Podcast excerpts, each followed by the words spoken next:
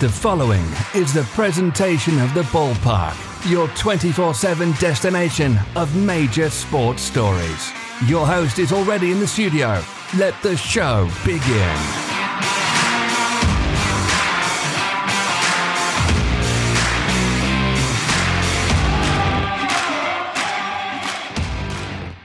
Sziasztok, szeretettel köszöntünk mindenkit, ez itt a Ballpark, annak is a negyedik része, hogyha a főműsorokat nézzük. És Francesco, mondanék pár csapatot, légy szíves, reflektáljál nekem, hogy mi jut róluk eszedbe, vajon miért említem őket. Pittsburgh Pirates, Baltimore, Baltimore Orioles, Colorado Rockies, Detroit Tigers, Texas Rangers. Folytassam, vagy van esetleg valami tipped? Hát ö, például is egy, egy ö, közös dolog bennük, hogy tavaly nem voltak a playoffba. Így van, pont erre próbáltam rávilágítani ezzel a kis felsorolással.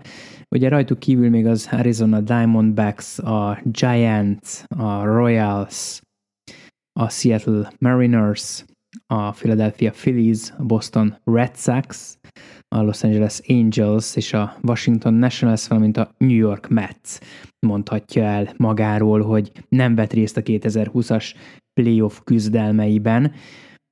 Nézzük meg egy kicsit ezeket a csapatokat, még hogyha nem is az összeset. Például te mit gondolsz ezek közül a csapatok közül, kik azok, akiket szinte biztosan láthatunk a 2021-es playoffban?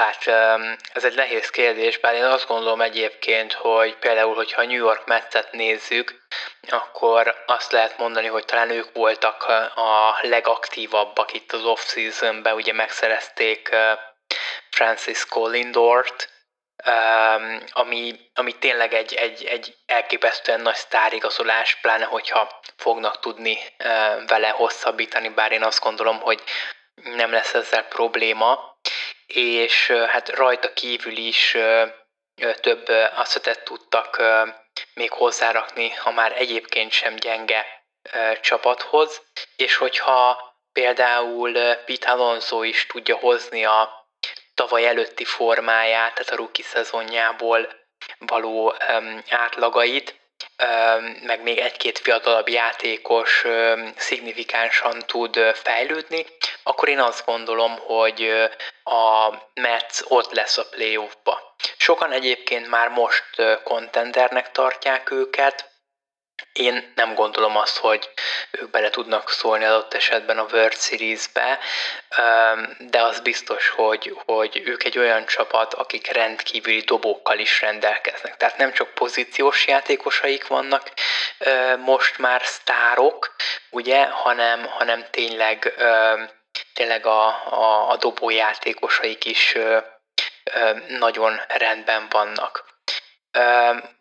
Úgyhogy hát kíváncsi leszek. Most nyilván náluk még nem mutatja a spring training, mint ahogy nagyon sok csapatnál nem mutatja, hogy mit várhatunk tőlük igazából, hiszen ez a kísérletezgetésről szól, de én azt gondolom, hogy, hogy nekik ott kell lenniük. Másik ilyen csapat a felsorolásból az, az, a, az a Washington Nationals, én őket is oda várom, ugye Juan Sotóval sikerült hosszabb, vagy meg fognak kezdődni a, a tárgyalások valószínűleg a hosszabbítással kapcsolatosan, mint ahogy Trey Turner is ugye pár héttel ezelőtt kijelentette, hogy Washingtonból szeretne visszavonulni, tehát két nagy név tulajdonképpen bezsákolható, akár már ebben az évben, és ugye megszerezték Josh Bell Pittsburghből, valamint Kyle Schwarbert, akivel egy egyéves 10 millió dolláros kontraktust kötöttek, úgyhogy erősödtek szerintem, és, és a tavaly előtti győzelem után azért meglepő volt, hogy, hogy tavaly nem láthattuk őket a, a playoffba, de én szerintem idén bekerülhetnek. A többi csapat közül még talán a Philadelphia Phillies-t mondanám, Um, ugye ott JT Real um, írt alá új szerződést, valamint uh, Didi uh, is uh, hosszabbított, és hát ugye nagy kérdés, hogy Bryce Harper hogyan fog szerepelni, de én azt gondolom, hogy nekik van egy olyan csapatuk, akik képes lehetnek arra, hogy, hogy belovagoljanak tulajdonképpen a, a, a playoffba. Ezeken a csapatokon kívül most nem igazán látok ö, olyan csapatot, aki, aki reális eséllyel indulna harcba, ha csak ö, nem vesszük ide még a Boston Red Sox-ot, de róla inkább beszéltem, mert nekem ugye ők túlságosan is hazai pálya. Igen, hát ugye Alex Cora az eltiltás után visszatért, és ő azért egy akkora név, mint így a vezetőedzők közül, között, hogy, hogy természetesen mindenki elkezdett azon gondolkodni, hogy, hogy ez a csapat ez, ez odaérhet-e a, a playoffba. Ugye több játékos is elment az elmúlt időszakból a 2018-as World Series csapat már oda tulajdonképpen, viszont ebben, a, ebben az off-seasonben azért én azt gondolom, hogy tudtak olyan eszeteket szerválni, akik segíthetik az ő valamilyen szintű előrelépésüket. Nagy ugrás lenne a playoff, hiszen ugye utolsó helyet értek el a saját csoportjukba, de én azt gondolom, hogy Bobby Dahlbecknek a a spring training teljesítménye, meg egyébként a 2020-as teljesítménye is bizakodásra ad okot, de ugye a Muki Best cserében érintett Verdugo is beválhat, és, és a fiatalabb játékosok is valószínűleg egyre jobbak és jobbak lesznek. Rajtuk kívül pedig ugye azért ne feledjük el, hogy hogy érkezett ugye Hunter Renfro, aki, aki azért 20 fölött tud um, homránokat uh, hozzátenni, J.D. Martinez visszakapta a videózást, úgyhogy pozíciós játékok uh, sok terén ők azért elég erősek. Náluk igazából az lesz a kérdés, hogy a dobóik mit fognak engedni a csapatnak.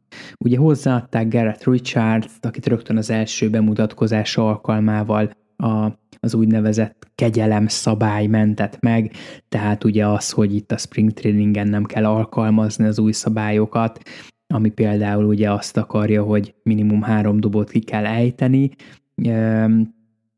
Chris Sale az elején még biztos, hogy nem lesz bevethető, hiszen ugye ő Tommy John műtét után lábadozik, Eduardo Rodriguez kiadta a teljes 2020-as idényt, és hát az összes többi játékos közül pedig hát az lesz igazán a kérdés még talán, hogy, hogy tényleg Nathaniel Waldi-nak melyik arcát láthatjuk,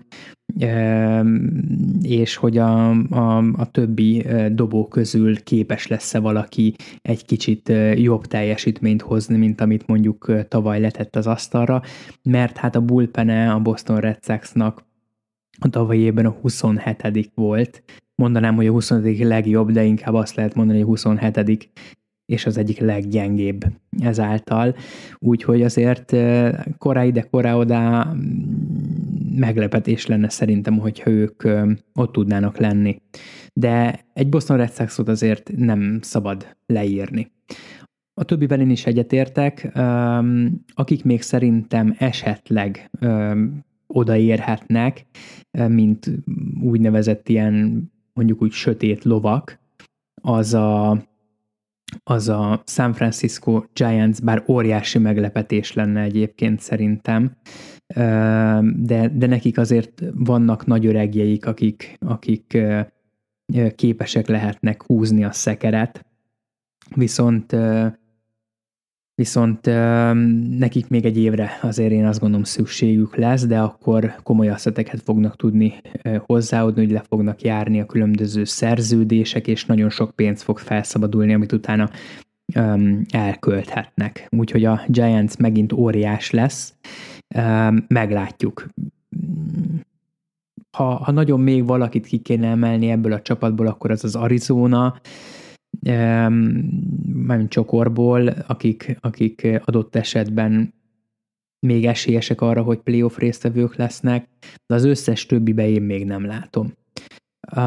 Kik azok a csapatok neked ezek közül, akik úgy szimpatikusak, és egyébként szívesen fogod nézni az ő mérkőzéseiket? Mindig is szerettem minden sportágban azokat a csapatokat, akik nem igazán képviselnek nagy erőt, de mégis, mégis szimpatikusak tudnak lenni valami miatt. Szerintem nagyjából ugyanazok a csapatok vannak mind a kettőnknek felírva.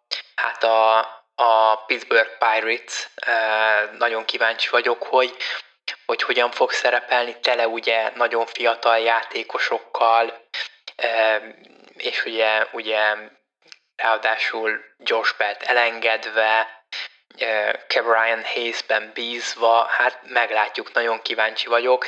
Velük kapcsolatban egyébként azt prezent, mm, azt prognosztizálják helyesebben, hogy elképzelhető, hogy történelmet fognak írni, és és ők lehetnek a harmadik olyan csapat, ami az MLB történetében több mint 120 mérkőzést elveszített egy idénybe. Hát én nagyon sajnálnám, nagyon jól szerepelnek egyébként, ha a spring traininget nézzük, úgyhogy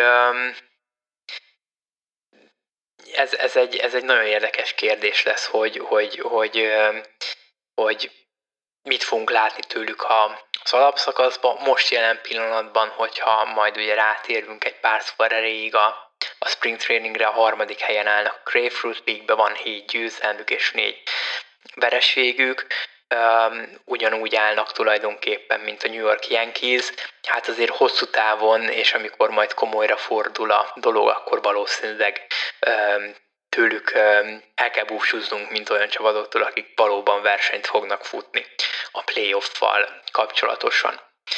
Aztán e, nyilván sokaknak, e, így nekünk is a Baltimore Orioles is egy érdekes kérdés. Ugye ott Ryan Mountcastle az, aki a szurkolók leginkább várhatnak tőle valami csodát. Ha megnézzük a baseball kártya árakat, akkor látszik, hogy ő az egyik legértékesebb Baltimore Orioles játékos, és elég jó 2020-at rakott össze tőle e, abszolút azt várják, hogy robbanni fog idén. Hát meglátjuk, hogy, hogy, hogy hogyan lesz. Nagy valószínűséggel az Orioles az azért inkább a, a Boston Red sox lesz harcba azért, hogy elkerüljék a, a csoport utolsó helyet. Hát egy harmadik hely az pedig egyenesen csoda lenne ettől a csapattól. Akik nekem még szimpatikusak, az a Detroit Tigers, ugye tele vannak nagyon jó fiatal tehetségekkel, akik folyt, folyamatosan fejlődnek, és, és egyre jobbak lesznek majd később, úgyhogy ők, ők abszolút jó irányba haladnak, hát nagyon kíváncsi leszek, hogy mennyi idő kell majd nekik ahhoz, hogy tényleg legalább a playoffért contender pozícióba legyenek, és, és, és harcba legyenek. És nagyjából ugyanez az elmondható egyébként a, a Texas Rangersről, ott is sok fiatal van, ők is ugye rebuild státuszban vannak, úgyhogy, úgyhogy hát kíváncsi vagyok. Úgy ők hogyan fognak tudni teljesíteni tulajdonképpen. Kyle Louise és a Mariners? Nagyon érdekes kérdés szintén. Ők is egy olyan csapat, akik, akik egyre jobbak és jobbak lehetnek majd. Ugye, hát meglátjuk. Érkeztek olyan játékosok, akik, akik azért számottevőek lehetnek, de én azt gondolom, hogy hogy ők, ők, ők körülbelül ilyen Kansas City Royal szinten vannak, valóban nem, nem tudom, hogy, hogy, hogy ők, őket hova várjam. Én nem látok abban a csapatban jelen pillanatban annyi tehetséget most így, akik tényleg tudnak mondjuk robbanni, és, és képesek lennének bejutni a, a rájátszásba akár. Pár szó erejéig térjünk rá a spring trainingre, hiszen már említetted, hogy a Pittsburgh ugye harmadik a Cactus League-be. A Miami vezet egyébként, a New York Yankees ugye a második, a Washington Nationals a negyedik, a Mets az ötödik, a hetedik helyen van a Boston Red Sox, a nyolcadik a Detroit, Springerék, azaz a Torino, ezt meg kell szokni, vagy már nem Houston, a nyolcadik helyen állnak, és akik nagyon gyengén szerepelnek, az tényleg a, a Springer volt csapata, a Houston Astros nekik ez egy ilyen búcsú év lehet? Nem is talán ezért. Ö, nagyon érdekes a Houstonnak a helyzete. Ugye most lett az első olyan idény remélhetőleg, amikor már tényleg nézzük előtt játszhatnak. Azóta, hogy ugye az ő ö, hát ö, botrányuk kitört, és, és megkapták érte méltó, vagy legalábbis a liga szerint méltónak vélt büntetésüket, ugye ez a, ez a szemetes földörnek a, vagy a szemetes földörön való ö, dobolás ö, óta nem játszottak közönség előtt, úgyhogy kérdés, hogy hogyan fogják őt fogadni a különböző csapatok különböző szurkolói, mert a sajátjaikkal nem, nem hinném, hogy gond lesz. Üm, és hát ugye ne feledjük el, hogy, hogy Springer elhagyta a csapatot, üm, plusz üm, fontos azt látni, hogy, hogy több játékosuk is free agency piacon lesz érdekelt. Ugye a shortstop pozícióban Carlos Correa, vagy Zach Reinke, um, Lance McCullers, mind-mind free agentek lesznek, és, és ráadásul még nem is kezdődtek el velük a tárgyalások, úgyhogy nem lehet tudni azt, hogy például ő, nekik a jövőjük azok Houstonban van-e, vagy adott esetben, adott esetben Houstonon kívül. Um, ugye most jelenleg talán a legnagyobb sztár pedig uh, Garrett Cole ugye 2020-ban ott hagyta őket a New York Yankeesért, az a Justin Verlander, aki viszont ugye a Tommy John uh, műtét után lábadozik, és ha minden jól megy, akkor majd valamikor ősszel tud visszatérni a csapatba. Ők ugye évek óta, hát 2017-ben megnyerték a World series és azóta is folyamatosan contenderként tartják őket számon, Hát a saját csoportjuknak még talán idén is a kontenderei lesznek, de hogy aztán utána jövőre mi lesz, az egy nagyon érdekes kérdés. Most abból nem kell kiindulni, hogy a spring trainingen az utolsó helyen állnak, ez nem sokat jelent, de az biztos, hogy, hogy vannak gondok a csapat házatáján, és hát kérdés az, hogy, hogy hogyan fogják ezeket a gondokat kezelni, ugye.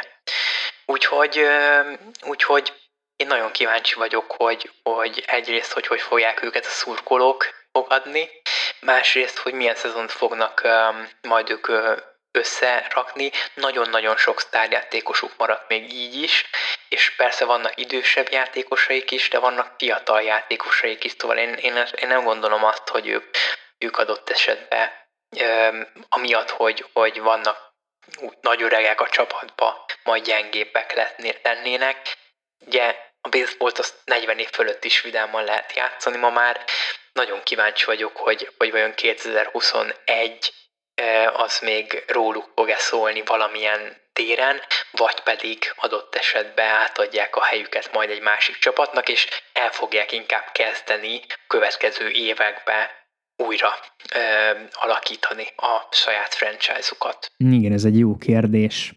Hogyha pedig átkanyarodunk a Cactus League küzdelmeihez, akkor azt láthatjuk, hogy a Kansas City Royals vezet, 9 győzelem, 3 vereség, a Dodgers a második, 7 győzelem, 3 verességgel, és ugyanúgy 7 győzelmük van, csak egyel, kettővel több vereség tarkítja őket, a Chicago Cubs, az Angels, a Milwaukee Brewers, így sorrendben. Az Oakland Ace követi a Colorado-t, ugye a Colorado a hatodik, az Oakland Ace a hetedik, Texas a nyolcadik helyen van, aztán Cleveland, San Francisco, Seattle, San Diego, Arizona, Cincinnati, és ahogy az előző héten a Chicago White Sox zárja a sort. Nem tudom, te hogy vagy vele, de bármennyire is tudom azt, hogy, hogy hogyan kellene figyelni a spring traininget, azért, hogyha megnézzük az elmúlt évek spring training tabelláit, akkor még hogyha nem is rajzolja ki az erős sorrendet, de azért a jobb csapatok előrébb szoktak lenni, mint a, mint a gyenge csapatok, és, és azért itt is vannak olyan csapatok hátul, akiktől sokkal-sokkal többet várnánk. Igen. Um, nyilván a Chicago White Sox az, hogy egyetlen mérkőzést sikerült eddig megnyerniük, és van nyolc akójuk a döntetlenjeiken kívül, valamint a San Diego hát szintén 12. helye is azért a furcsa kategóriába tartozik, ugye ő győzelem, ét vereség, bár azért ott pislákol valami, én azt gondolom, de ők, ők ilyen meglepő, hogy, hogy ilyen gyengén szerepelnek. A Kansas City Royals viszont például egy, egy pozitív, pozitív példa, de én azt gondolom, hogy azért ha például megnézzük azt, hogy ezek a csapatok hogy szerepeltek a 2020-as Spring Trainingen, akkor láthatjuk azt, hogy például a Royals az a 11. helyen végzett, míg például a Padres az negyedik lett, a White Sox pedig harmadik. Úgyhogy még azért tőlük várhatunk egy kis feltámadást, mert ez eddig borzasztóan gyenge szereplés. 2019-re, hogyha pedig visszamegyünk, szintén Spring Training szintén ugye megvizslatva a Cactus League-et, akkor viszont azt látjuk, hogy Chicago White Sox 13. lett, míg ugye a San Diego második lett. De például a Dodgers teljes mértékben középmezőnyben végzett, míg ugye 2019-ben a a, a Grapefruit League-be, hogyha átnézünk, akkor látszott az, hogy a Houston és a Washington az komoly erőket mozgósít, hiszen, hiszen ugye második és harmadik pozícióba voltak, ugye Houston lett a második, a Washington pedig a harmadik, és hogyha még egy évet visszaugrunk, amikor ugye a Boston Red Sox lett a bajnok 2018-ban, akkor ők például meg is nyerték a, a Grapefruit League-et, úgyhogy ez egy nagyon érdekes dolog, hogy, hogy majd a Spring Training végére hogyan fog, hogyan fog állni ez a, ez a tabella. Mennek a mérkőzések, én jól szórakozok alattuk, vannak tényleg nagyon jó tehetségek, fiatal játékosok, akik, akik még hogyha nem is idén, de majd évről évre kopogtatni fognak, és előbb-utóbb betekintést és, és bebocsátást nyernek majd a, a, az MLB keretek, 40-es kerethez, úgyhogy, úgyhogy abszolút ö, ö, látszik, hogy, hogy tele vannak tehetséggel a csapatok. Hát ez most még az a része a spring trainingnek, amikor amikor ilyen egy-egy inningeket dobálnak például a dobójátékosok is, majd ahogy szépen haladunk előre a következő két hétben, már sokkal-sokkal inkább azokat a, a játékosokat fogjuk látni, akik a kezdőcsapatot fogják jelenteni a, a, a franchise-uk számára. Térjünk át a rövid hírekre. Ugye egy-két nappal ezelőtt, talán tegnap jött a hír, hogy J-Lo, valamint Alex Rodriguez, a 2016-ban a New York Yankees-től visszavonult korábbi baseball sztár, szakított. 2019-ben jegyezték el egyébként egymást, és 2020-ban az esküvőjüket kétszer is a koronavírus miatt kellett elhaja, elhalasztani. Hát most elméletileg szakítottak, bár ugye van pár közös üzleti érdekeltségük, hogy így még kapcsolatban lesznek egymással, állítólag nem egy ilyen borzasztó nagy ö, nagy ö, veszekedés előzte meg ezt a szakítást, egész egyszerűen elmúlt a szerelem. Visszavonult Nick Markakis. Ugye ő 15 szezont töltött a ligában, és a korábbi Baltimore Orioles játékos jelenlegi csapatából, az Atlantából akasztja szögre az ütőjét, illetőleg a kesztyűjét. A 37 éves, már korábbi játékos, egyszeres All-Star volt, és ugye 2006-ban még az Orioles színeiben debütált a ligában.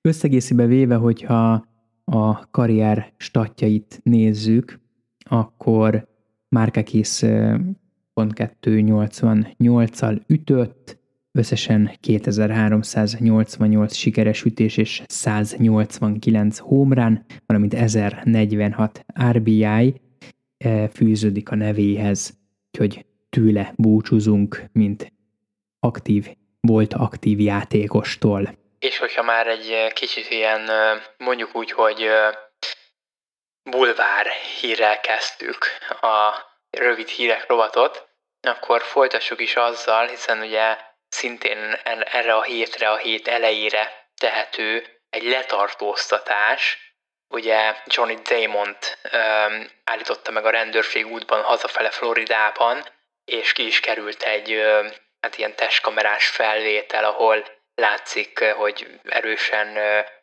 Hát, hogy ittas vagy, vagy kápszeres befolyás alatt volt, az egy jó kérdés. Én azóta nem olvastam vele kapcsolatban híreket, hogy ezt engedjétek meg, hogy ne tudjam. De az látszik, hogy nem igazán volt jó, a feleségese annyira, már pont megérkeztek az, amikor utolérték a rendőrök, hiszen nem álltak félre, hiába szerették volna ezt elérni.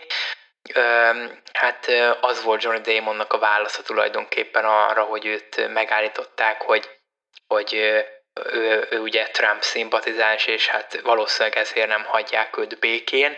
Hiába mondta a rendőrtiszt, hogy erről szó sincsen, azért állítunk meg, meg között ellenőrzés van, és egyébként meg részeg is vagy. Aztán letartóztatás lett a dologból, a feleség ráadásul kisebb durakodásban is részt vett, hiszen hiába mondták neki, hogy maradj a kocsiba, ő berontott a házba. De hát ezek a volt ilyen kizjátékosok már csak ilyenek. Ő játszott a Boston Red sox is, ha jól tudom. Többek között igen, hát így még nagyobb szégyen.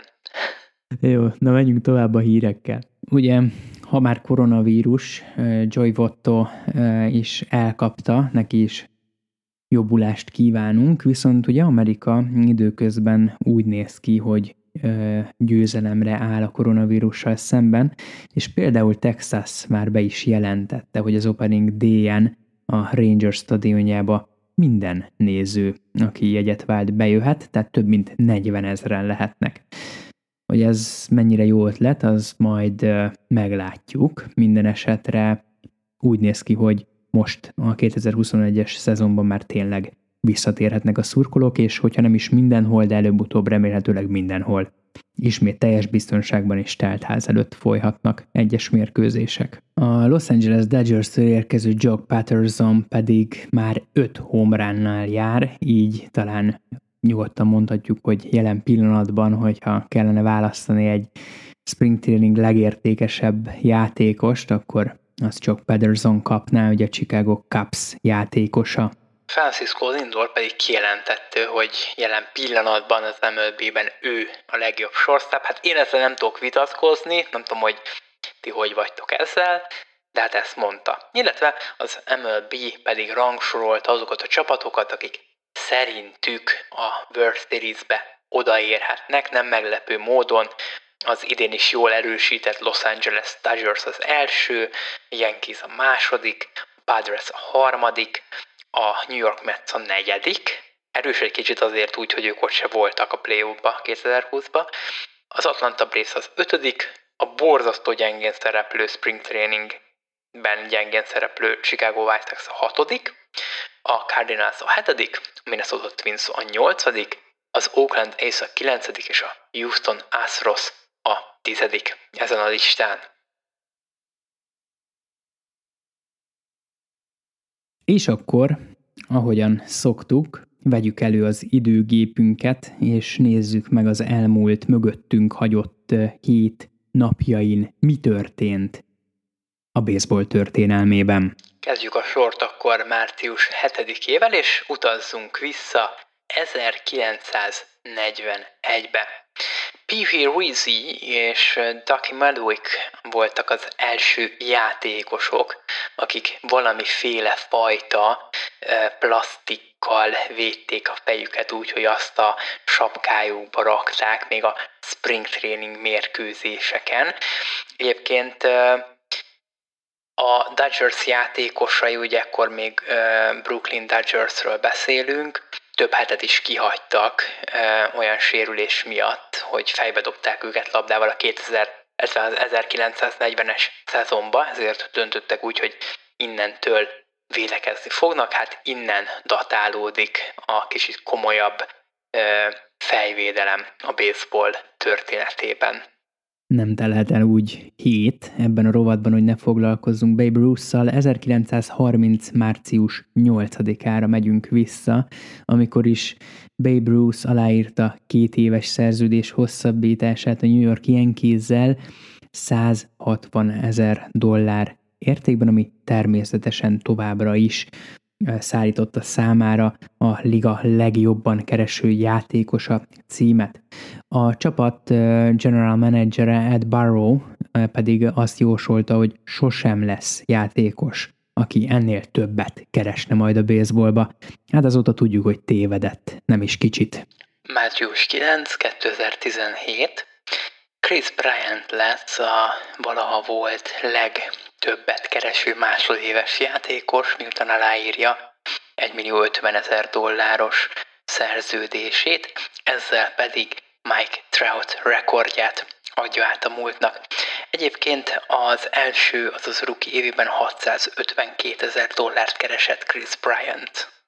Szintén március 9, 2011, ez egy picit szomorúbb esemény, helikopter szállítja kórházba Luis Salazárt, akit eltalál egy line uh, drive a dogoutban, és uh, ez ugye a Braves felkészülési mérkőzésén történik, az 54 éves minor league manager pedig olyan súlyos sérülést szenved, hogy a bal szemére azóta se lát.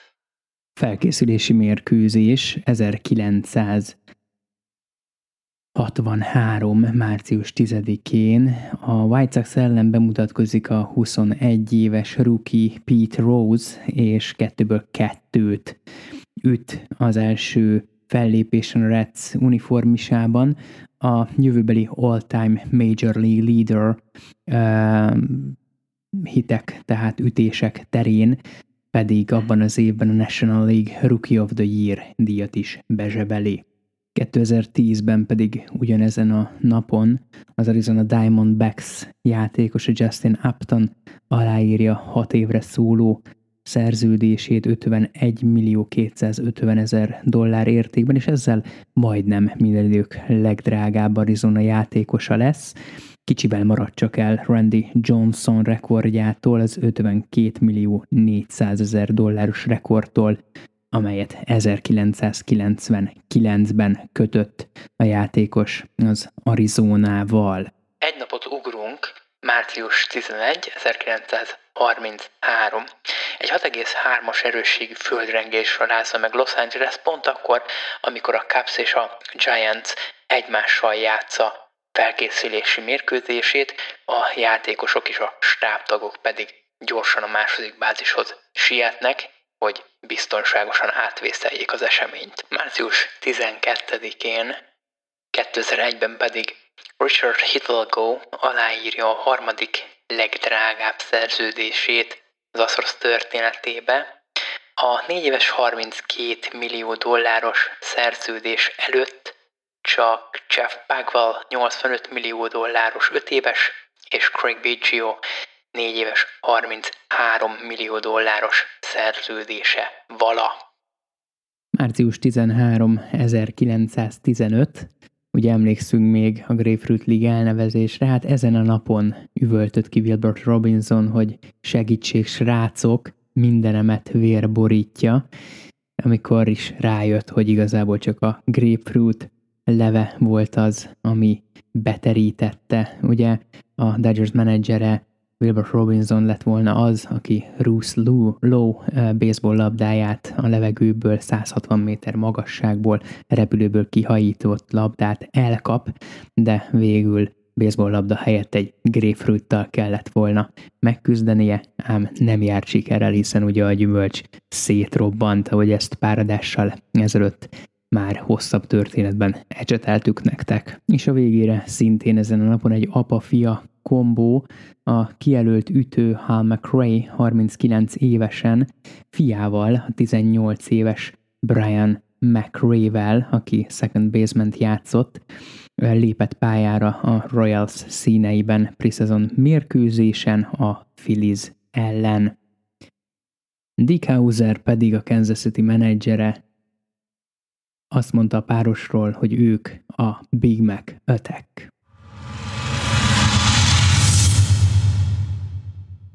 És akkor nézzük a hét témáját. ami egy kicsit csatlakozni fog a statisztikákhoz, egy kicsit csatlakozni fog az analízishez, egy kicsit az Oakland Athleticshez, és egy kicsit az összes többi sporthoz, hogy pontosan miről is van szó, hát a szakavatottabbak talán már kitalálták, pláne hogyha még mondok egy nevet is, hogy Billy Bean, bizony a Moneyball című filmből lehet ismerős az Oakland Athletics sikertörténete, és az, ahogyan a statisztikai analízissel megreformálták a különböző sportágakat, kezdve a 2002-es Oakland athletics és Billy Bean-nel.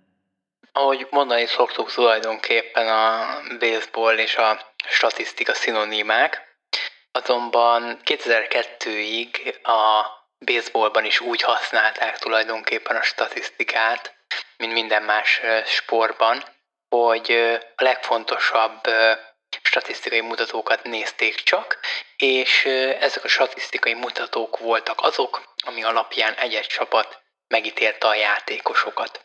Azonban, mint 2002 után kiderült, ez egy viszonylag téves felvetés volt, persze a sztárjátékosokat így is ki lehetett szűrni, és rá lehetett jönni arra is, hogy mely játékosokból lehet a tendenciák alapján majd kitűnő baseball játékos, vagy hogyha más sportot veszünk, akkor labdarúgó, vízilabdázó, kézilabdázó, vagy éppen atléta.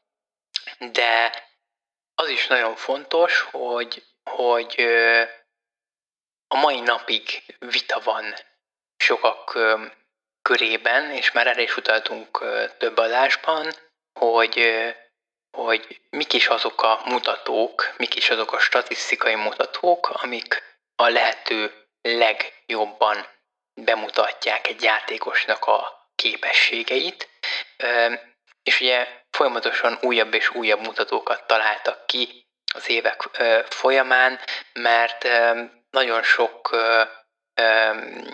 hát hogy is mondjam, csak mutató csak és kizárólag az egyénnel foglalkozott, és azzal nem, hogy például a saját csapatának milyen a saját csapatára milyen hatással van az adott játékos. És ekkor érkezünk el 2002-höz.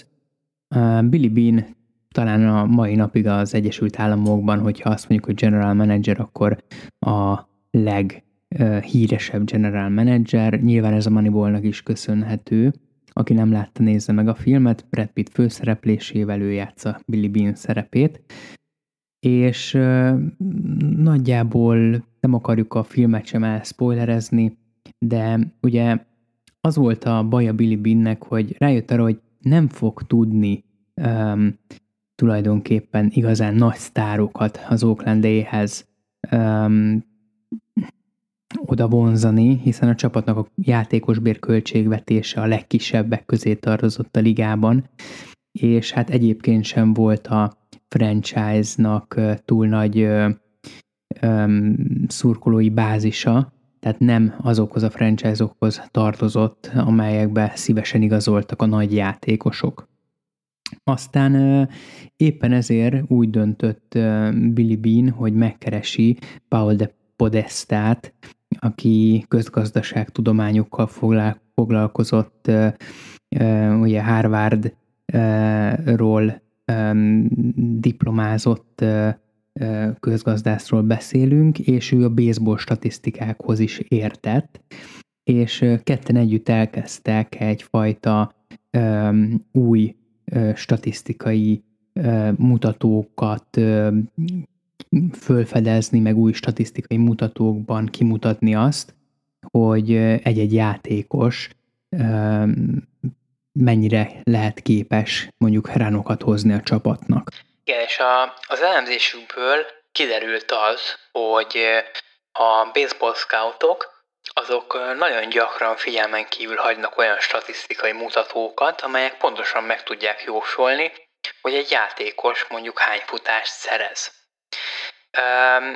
És ők ezekre a statisztikai mutatókra kezdtek el fókuszálni, és olyan játékosokra, akik, akiket a piac alul értékelt, és akik adott esetben nem nevekként szerepeltek a trélekben vagy a free agency piacon, hanem olyan játékosok voltak, akiket, akik a radar, radar alatt, hogy így mondjam, szárnyaltak. Tehát olyan játékosok, akikre más nem vetett szemet, és adott esetben már mondjuk leírta őket. Természetesen Billy Bean szembe ment a saját uh, scoutjaival is, és uh, elég sok vitája volt ezzel kapcsolatban, de új társával együtt nagyon sokat dolgoztak, és analizálták ezeket az újfajta statisztikai mutatókat, illetve a régiekből azokat, amelyeket úgy gondoltak, hogy hogy ezeknek a hála meg tudják találni azokat a játékosokat, akik tényleg jó fitek lehetnek a különböző pozíciókba, és akik, akikkel egy olyan ütősort lehet fölállítani, amivel tényleg pontokat fognak tudni szerezni. És hát ez a radikálisan új stratégia bejött, hiszen az EI elkezdett győzni, és méghozzá tette ezt sokkal nagyobb költségvetéssel rendelkező baseball csapatok ellen is. És ebben az évben a csapat az American League Baseball történetében száz év alatt az első csapat lett, amelyik 20 egymást követő mérkőzést nyert meg. De ez mégis mekkora szó? Próbálhatnék erre igazából ilyen európai példát hozni, majd gondolkozok, miközben beszélek, hát találok.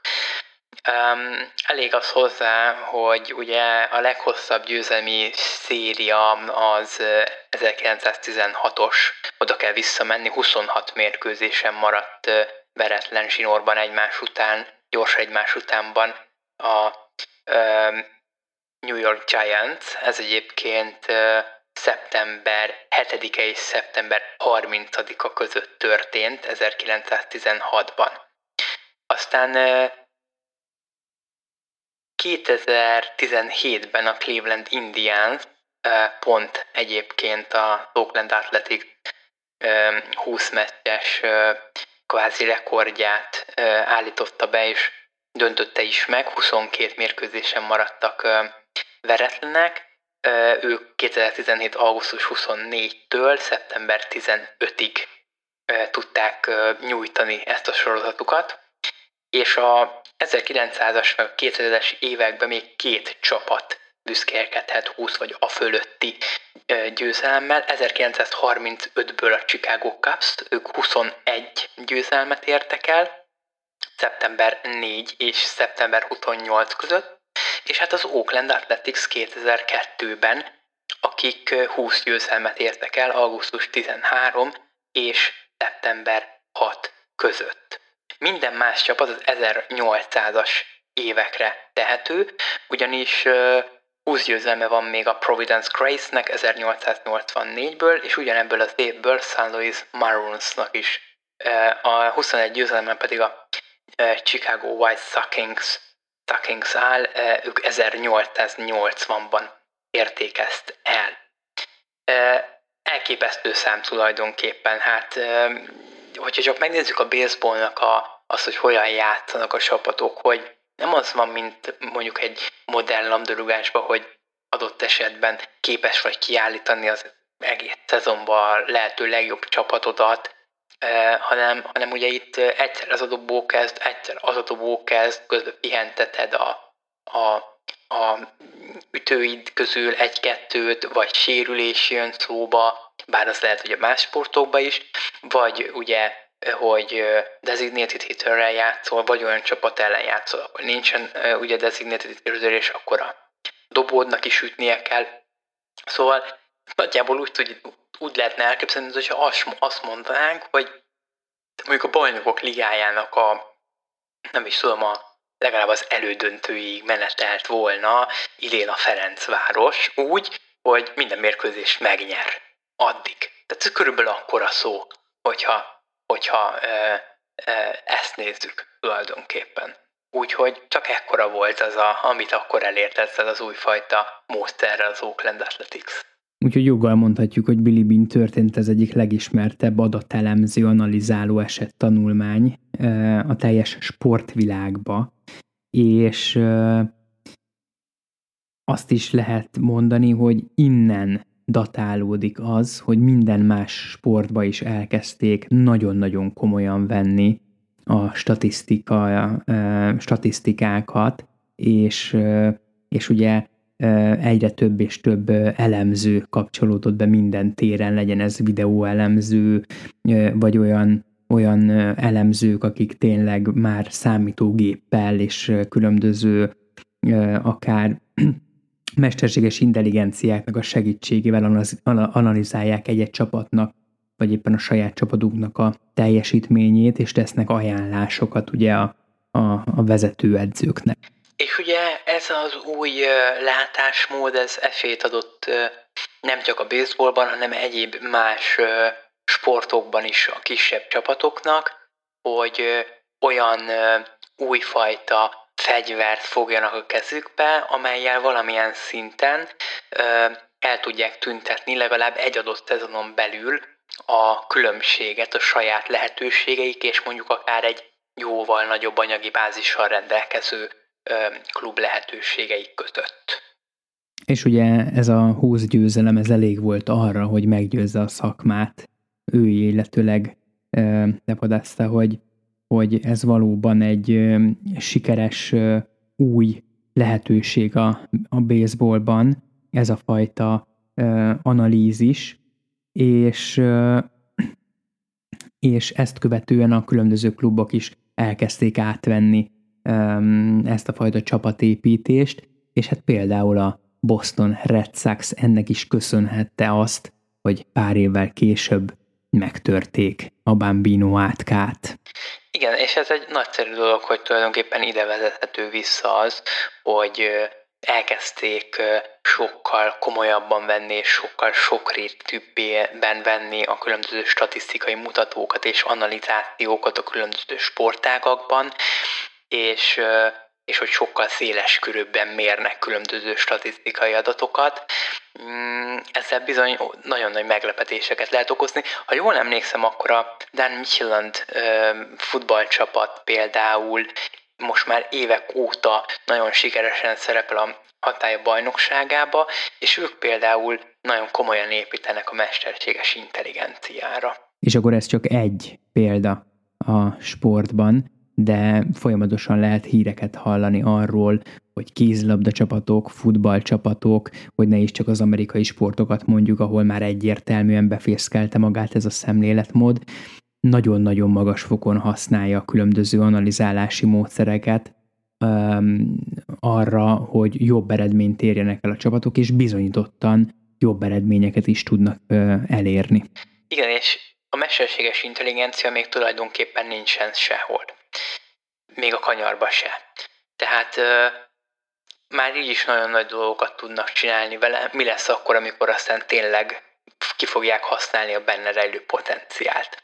Egyszer volt egy beszélgetésem egy olyan informatikussal, aki mesterséges intelligenciákkal foglalkozott, és például ő mondta azt, hogy futballról beszélgettünk, európairól, hogy Cristiano Ronaldónak, hogyha egy, egy, egy ilyen mesterséges intelligencia mesterséges intelligenciának megmutatnak ezer mérkőzést, vagy nem tudom, 500 mérkőzést, amiben Cristiano Ronaldo pályára lépett, akkor nagyon pontos becsléseket fog tudni adni arról, hogy például milyen színű cipőbe kell játszania Cristiano Ronaldónak, ahhoz, hogy mondjuk egy mérkőzésen legalább két gólt lőjön. Most ez egy ilyen nagyon kiragadott és lehet, hogy buta példa is volt, de hogy érzékeltessem.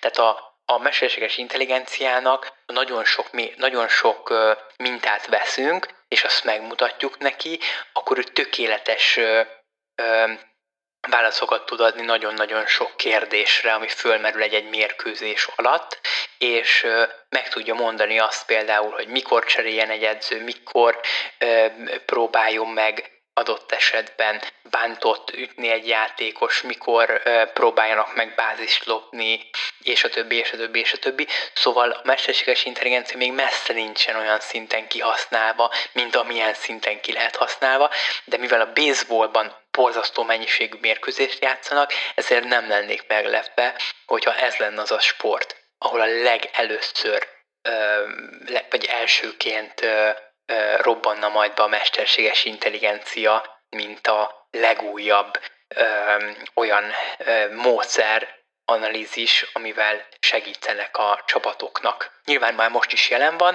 de majd én már arra a részre gondolok, amikor ez tényleg olyan szintű lesz, hogy, hogy ezen konkrét mérkőzések dőlhetnek el. Hát ez egy biztos, ez egy rendkívül izgalmas dolog, és ahogyan beszéltük, Billy Beannek köszönhetjük. És az is biztos, hogy a mi csapatunk az MLB The Show-ban, a San Francisco Giants ezen a héten, még hogyha lehetősége is lett volna mesterséges intelligenciás statisztikai alapon működő analízisre, biztos, hogy nem használta. Mert hogy akkor térjünk rá az utolsó rovatunkra, és nézzük meg, hogy mit értünk el a második héten a spring trainingbe. Ugye, aki az előző adásról, meg az azelőttiről lemaradt, az nem tudhatja így egy ilyen gyors follow-upot engedjetek meg. Szóval ugye a San Francisco Giants-el kezdtünk egy franchise szezont az MLB The Show 20-ba, és voltak igazolásaink, kicsit átadakítottuk a csapatot, megpróbáltuk olyanná formálni, amely elérheti akár a playoffot már idén, és ugye elkezdtük a, a, a spring tréninget egy időben a ö, jelenlegi valós spring tréninggel, és hát szenzációs első hat napon voltunk túl, hiszen hat győzelmet számláltunk.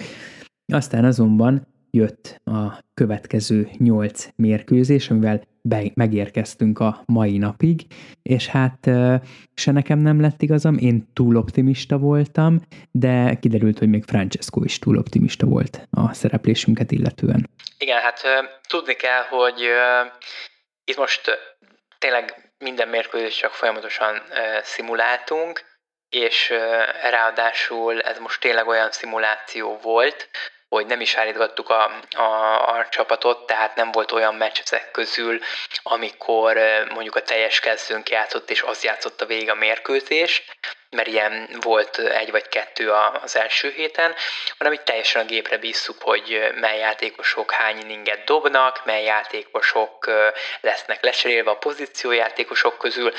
Szóval a lényeg az az, hogy ennek mentén mentünk szépen előre, és hát én ugye azt prognosztizáltam, hogy ugye 8 mérkőzés volt ebbe a második etapba, hogy fogunk nyerni négy mérkőzést, és négyet pedig el fogunk veszíteni, így pedig 10-4-jel fogunk állni. Te pedig, ha jól emlékszem, akkor azt mondod, hogy hat mérkőzést fogunk nyerni, és kettőn fogunk kikapni, tehát 12 kettőt adtál. Sajnos jól emlékszel, igen. Na hát ehhez képest egy kicsit máshogy történt a történet. Ugye ott fejeztük be, hogy egy pénteki napon megvertük 10 egyre a Kansas City Royals csapatát. Na hát ezt követően egy nap pihenője se volt a csapatnak, ez meg is látszott a teljesítményen. Jött a szombat, és a Los Angeles Angels, akik 3-2-re vertek el minket. Tették ezt úgy, hogy mi vezettünk 2-0-ra a harmadik inningbe, aztán ők a hetedik inningbe kiegyenlítettek, a nyolcadik inningbe pedig hát megnyerték a találkozót. Aztán jött a vasárnapi nap, és egy újabb vereség, 7-5-re kaptunk ki a San Diego Padres-től, majd hétfőn egy szintén elég szoros 3-2-es vereség, de hát vereség, az Arizona Diamondbacks múlt minket felül. És akkor már kezdtük azt gondolni, hogy, hogy majd 6-8-al fogunk állni igazából, de akkor szerencsére utunkba került az egyébként egész jó formában lévő Texas Rangers csapata, és őket 3-2-re végül is meg tudtuk verni. És uh, itt egyébként végigvezettünk, tehát az első inningben ők szerezték meg a vezetést az inning tetején, azt már ott megfordítottuk, azt elmentünk 3-1-re, és amikor a ötödik inningben még egyet ők hozzátettek, ennyi. Így alakult ki a 3-2-es győzelmünk.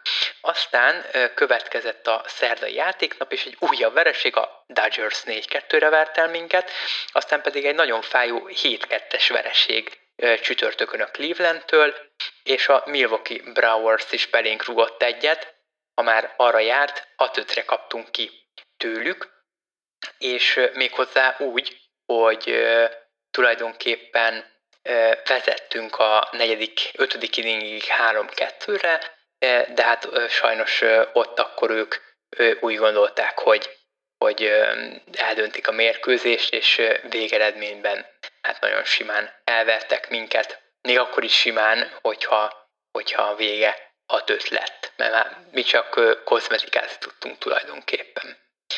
És aztán jött még a szombati nap, amikor a Chicago White Sox-szal játszottunk, akik szerencsére pont olyan gyengék, jó, egy kicsit talán erősebbek, mint, mint a való világba, és így őket 5-4-re végül is meg tudtuk verni. A következő héten összesen fogunk játszani 6 mérkőzést szombatig, a Seattle Mariners-szel fogunk kezdeni, aztán a Clevelandnek próbálunk visszavágni, majd a Chicago Cubs jön, aztán a Texas Rangers próbál meg nekünk visszavágni, játszunk egyet a Los Angeles Angels-szel, illetőleg a Cincinnati Reds-el fogjuk befejezni azt a hetet. Hát a statisztikák terén, illetőleg a tabella terén pedig Gyuszi átadnám neked a szót. Köszönöm szépen. Hát a csapat tulajdonképpen elég rendesen visszaesett mondhatni, hiszen most jelen pillanatban a hatodik helyen állunk, ugye 8 győzelem, 6 vereséggel, ami még mindig egyébként nem egy rossz helyzet, ugye, hogyha a Giants-et nézzük. A Dodgers, az Indians, a Cubs, a Rangers és az Angels vannak előttünk. Itt is egyébként a White Sox az utolsó, annyi, hogy itt a Kansas City Royals az utolsó előtti, és a Colorado Rockies, a Brewers és a Diamondbacks vannak még hátul itt szépen visszafele, ugye az első hely irányába menve, hogyha a Cactus Liget nézzük, és hogyha átpillantunk a Grapefruit League-hez, akkor ott pedig a Red Sox vezet, a Yankees a második, a Phillies, a Twins, a Cardinals, az Astros, a Mets, a Braves, Pirates, a Tigers, a Blue Jays, a Nationals, a Marlins, a Rays és az Orioles előtt. Úgyhogy hát nagyjából így állunk. A csapat miután túlságosan nem dobott vagy szerzett túl sok pontot, ezért a különböző statisztikai mutatókban sem tudtunk olyan óriásit javítani, hát ha csak nem hitek, tehát ütések terén, Jean Segura most már 14-jel áll, és ezzel volt versenyben a harmadik helyen van, úgyhogy ez elég jó. Hát viszont a dobóink azoknak a ők, ők hagynak némi kivetni valót maguk után. Viszont a még pozitívum az az, hogy Josh Bell viszont kezdi a, a fonalat elkapni, hiszen el lehet mondani, hogy holt versenyben a harmadik helyen áll homerunok tekintetében, négy van neki, második helyen áll RBI tekintetében 11-el, Comfortónak 12 van, Ránok terén harmadik helyen áll 11-el, de igazából ez holt versenyben az elsőt jelenti, hiszen Chris Bryannek és Scott Kingerlinnek is ugyanennyi van. Úgyhogy én azt gondolom, hogy azért ezek mindenképpen pozitívok. Az, hogy, hogy a dobóink gyengék, az, az, az tény és való. Zach Wheelernek még mindig né, most 4.50-es az ERA-je, hát ahhoz képest, hogy ő a stabil első számú dobónk, jó lenne, hogyha egy kicsit uh, tudna ezen majd a, a jövőben uh, változtatni. Uh, minden esetre most már felkerültünk a vereségek listájára is, és Zach Wheelernek egy vereséggel holt versenyben az összes többi dobóval már ezen a listán is szereplünk. A szévek terén pedig Will Smith továbbra is ugye tizedik hely környékén van, Holt versenyben egyébként kettő évvel. Úgyhogy nagyjából ez a helyzet, meglátjuk, hogy a következő hét hogyan fog sikerülni. Én azt mondom, hogy ezeken a mérkőzéseken, ugye hat mérkőzést fogunk játszani, ezt már az előbb elmondtuk nektek, sőt, bocsánat, nem hatott hetet. Ezeken a mérkőzéseken én azt mondom, hogy a, a Seattle-t meg fogjuk verni, szerintem a Texas-t is és a Cincinnati Reds-et is, tehát én három győzelmet és négy vereséget várok, tehát akkor fogunk állni 11-10-zel. Hát az a baj, hogy túlságosan sokkal több győzelemre én sem számítok. Én azt mondanám egyébként, hogy a Seattle-t oké, okay, megverjük, de szerintem a Rangers meg fog minket verni, viszont a jelenlegi forma alapján én abban bízom, hogy a Cincinnati Redsen kívül még meglepetést tudunk okozni a Los Angeles Angels ellen is vissza tudunk nekik vágni az előző vereségért. Lassan egyébként április elején jönni fog az MLB The Show 21, már a YouTube-on elérhető elég sok videó vele kapcsolatban, ugye cross-platform lesz a, a Dynasty mód, stadion creator is lesz benne, tehát tudtok stadiont gyártani a csapathoz, meg hát ugye valószínűleg PlayStation 5-re nagyon jó grafikája lesz. Viszont jönni fog egy másik játék is, méghozzá egy baseball manager játék, ugye a football manager mellett én ezzel szoktam például még játszani, ez az Out of the Park Baseball. Ezt megtaláljátok így is, meg megtaláljátok úgy is, hogy OTP, nem OO, de Out of the Park, OTP Baseball. Itt a 22-es kódszámú a legújabb, és ez, ha jól emlékszem, akkor március 26-án fog kijönni. Erről is több videót YouTube-on megtaláltok, és streamen most 10% kedvezménnyel Mac-re, illetőleg Windowsra is meg lehet vásárolni. Körülbelül ilyen 35 dollár maga a játék. Egyébként ezt a játékot a baseball csapatok is használják, és elképesztő érdekes és borzasztóan bonyolult statisztikai arzenállal rendelkezik. Lehet, hogy ebből is majd, majd fogunk valamilyen új topikot csinálni, új rovatot csinálni, meglátjuk minden esetre. Én már várom, és állítólag nagyon sok újdonság lesz a, az Out of the Park 22-be, többek között a teljes scouting rendszert átalakították, és 3D stadionok is ö, már ö, ott lesznek a, a szeren, úgyhogy nem csak nagyon-nagyon tartalmas, de szép is lesz a játék. Köszönjük, hogy velünk tartottatok ma is. Tegyétek ezt szerdán is, amikor jövünk a harmadik különkiadással. Aki ugye nem tudná, az szombat, vasárnap, hétfőt a keddi mérkőzések eredményeit tudhatjátok meg, meg néhány érdekességet, ahogy van rá időnk többet, illetőleg kevesebbet, általában ilyen 10-15 perces részek lesznek, illetve már ugye vannak, és aztán egy hét múlva, szombaton pedig jövünk az ötödik résszel. Addig is vigyázzatok magatokra, és nézzetek sok baseballt. Sziasztok! És lukkoljatok a Red Sox-nak. Sziasztok! This was The Ballpark, your favorite sport podcast. Stay tuned for the next episode. See ya!